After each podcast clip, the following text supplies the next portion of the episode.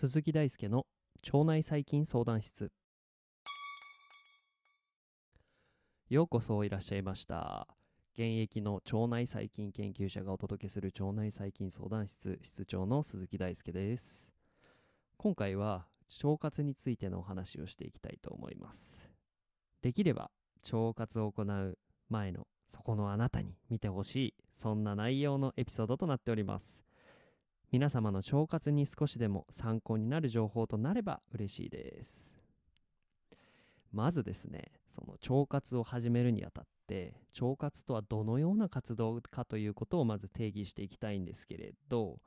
まあ、この腸内細菌相談室ではこういうふうに定義していきます。健康や身体の不調を克服するということを目的として乳酸菌飲料や発酵食品などのプロバイオティクスを摂取したり生活習慣を改善するような継続的な活動を腸活と定義します。まあこの定義に関しては以前ですねエピソード22腸活って何だろう15の研究を眺めた答えというところで詳しく解説してありますので、まあ、こちらについて、えー、気になる方は見てみてください。聞いてみてください。でこの定義について今回は別の角度から考えて反数していきたいと思います。まず一番最初の文章健康や身体の不調を克服するといった目的意識があるのはこの腸活の大前提ですよね。まあ例えば体質をちょっと改善したいとかもうちょっとなんだろう健康的な体型になりたいとかお腹がちょっと不調だからそれをあの克服したいとかね。その目的を意識して行動を継続するということが大切になってくると。でここではあえてまあこれ私が定義したものなんですがこの定義の欠点をついていきたいと思いますそれは目的達成のためにどのような行動をとればいいのかっていうのを全然教えてくれてないんですよねまあ、とりあえず継続的にけなんか活動を行う生活習慣を改善したりとか、まあ、プロバイオティクス飲んだりとかシンバイオティクス摂取したりとかいろいろありますけれどじゃあ具体的に自分は何をしていけばいいのかというところを全然教えてくれてないんですよね。還元すると、えー、言い換えると行動指針がないので目的達成に向けて順調に進んでいるのか歩んでいるのかがわからないんですね。では、えー、個人の体験談を参考に腸活を行うのでしょうか実はそれではまあ不十分ですよね。この点については後半にお話ししていきたいと思います。えー、ここではですね、腸活はですね、最先端の科学に対する素養を必要するということからですね、あえて腸活に対する敷居を高めていきます。といっても、あまり心配しないでください ここではちょっとハードルを上げちゃいますが難しくても行動に移す方法はまあいろいろあるのであえてここでは腸活って実は難しいことなんだよっていうのを伝えていきたいなと思います、えー、語弊を恐れずに腸活を表現するとですね腸内環境や腸内細菌をハッキングするという行為になります。食生活や生活習慣プロバイオティクスなどの介入によってですね、えー、腸内環境や腸内の細菌層を変化させようとするのが腸活だからです。では腸内環境や腸内細菌層がそんなに簡単に変化するんですかね？まあこれはお気づきの通りですが意図的な方向に簡単に変化させるというのは現在の技術ではできません。これは断言できます。腸内細菌層に対する理解が深ま深まれた、えー、深まり始めたのは、まあ、ここ15年ぐらいの話なのでまだまだ研究の途上段階なんですよね。研究が始まってこれぐらいになるので一般にそういう手法が普及するのはさらに10年も20年も先の話になるっていうのが、まあ、今ちょっと研究のなんかサイクルが早くなってるのでもうちょっと早くそういう現実になるかもしれませんがまだまだ先の話です。えー、それに対して、まあ、私たちの多くはですね、えー15年以上生きてきました。一応なんかそのポッドキャストの年齢誰が見てるんだろうみたいなのを裏から見れるんですけど、まあ、大体20代後半とかから、まあ、その40代50代の方が見てくれているというところなので、まあ、15年以上は生きてきているということで、まあ、ここ最近の腸内細菌や腸内環境に関する科学の進歩よりもはるか昔といってもそんな昔ではないですが、まあ、昔から、えっと、その腸内環境は作られてきてるんですね。15年以上の生活の上にある種淘汰されたのが、まあ、その現在の腸内環境なんです。言い換えると今の私の私たちの腸内環境っていうのは私たちの生活習慣や生活環境の影響の結果の上に成り立っている、まあ、結果論として存在していると。なので腸活は今までの生活習慣や環境と向き合うという作業になります。でそう考えてくると、えっと、15年ぐらい今まで蓄積されてきた研究成果を利用しながらあるいは新しく出てくる論文の成果を利用しながら今までの生活習慣や環境と向き合うというのがこの腸活への現時点での成功法になりそうです。今までの生活習慣や環境と向き合うというのは、まあ、比較的考えやすいと思います。例えば生活の食生活のま不節制であったりとかそういうものを改善する。まあ、多分問題意識というものは誰にでもあると思うのでここをちょっと改善してみようかとか。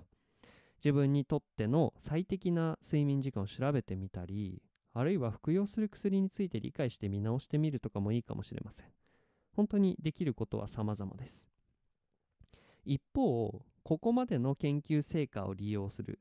ここ15年あるいはこれから出てくる研究成果を自分の行動に移して利用していくっていうのは一筋縄にはいかないんですね。まあ論文を読むっていうのは2つの意味で大変だからです。まあ順を追ってこの理由について説明していくと1点目は読むこと自体に労力がかかるという意味で大変だからです。論文って結構読むのむずいんすよね。時間がかかるし英単語と英文読解結構必要なんですよね。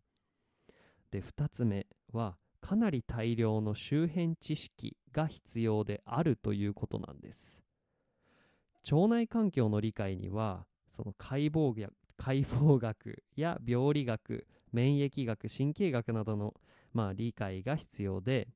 え腸内細菌層の理解には微生物学や分子生物学毒性学とかねあとは生化学などの理解が必要になってきます、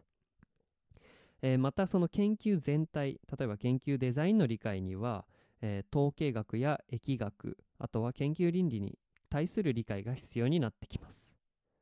まあ、ここでちょっと注意ですが今挙げてきた各分野には重複がありまして、えー例としては統計学的手法っていうのは、まあ、疫学の解析に利用されたりするので、まあ、互いに相互に重なり合っている部分ももちろん存在します。が依然として広い知識を持っていないとかなり論文って読むの大変なんですよね。つまり研究者の知見を自身の腸活に利用とししようとしても内容の理解に対して求められる敷居っていうのがそもそも高いんですよね。ちなみに腸内細菌相談室はこの敷居を低くするために存在していると言っても過言ではありません。ではじゃあその今出てきた専門意見みたいなもの論文とかの意見を鵜呑みにするのかっていうところの問題に移っていくんですが、まあ、かといって研究について簡単に説明されたものを鵜呑みにしても良いのかということそうでもないんですね。まあ、なんか僕がいつも研究紹介をしているとすごい自己矛盾的に感じになってしまうんですけれどまあもちろんなんか僕が間違えたことを言ってるかもしれないし、まあ、それは全ての情報について言えることなので、まあ、あんまりここで言う意味もないんですがまあその鵜呑みにしても良いかっていうとそうでもないです。もちろん研究者自身や同業者その同業者などその専門家が解説している場合には、まあ、一定程度信頼することはできると言っていいでしょう。しかし、まあ、その SNS にはですねその専門家らしい人が結構たくさん存在するっていうのもちょっと事実で個人的な見解と論文の事実が混同されてる場合っていうのも結構しばしばあるんですよ。まあここちょっと辛辣なんですけど 個人の見解と事実の切り分けは非常に大切で私自身もできるだけここのミスがないように気をつけてます、えー私は個人的に専門家にちょっとなりすましてですね自分の利益に誘導するような行為を感化してはいけないと考えています。まあこの現状っていうのはまあもちろんそうやそうやる人は悪いんですけれどこの現状は研究者側にも責任の一端があって適切な情報発信を専門家ではない人に向けて積極的に行う必要がある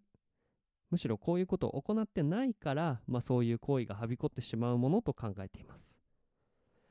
また専門家として発信するのであれば謙虚で謙虚でなり、まあ、その発言の根拠を考えて、まあ、その発言の責任っていうのはしっかり負ってこうぜといった感じですね。えーそして情報の受け取り手はその情報の根拠があるかというのを常に半信半疑で受け取るということが大事です。丸飲みに鵜呑みにしないと情報は玉石混交であり論文自体の主張も人間によって生成されているということすら、まあ、考慮して、えー受け入れてくださいということなんですね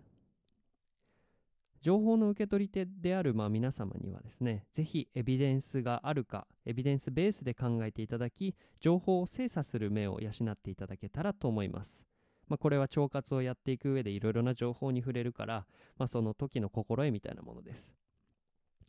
で、まあ、これは、えー簡単なことではなくですね、まあ、その勉強をする上でこの目を養っていかなければなりません。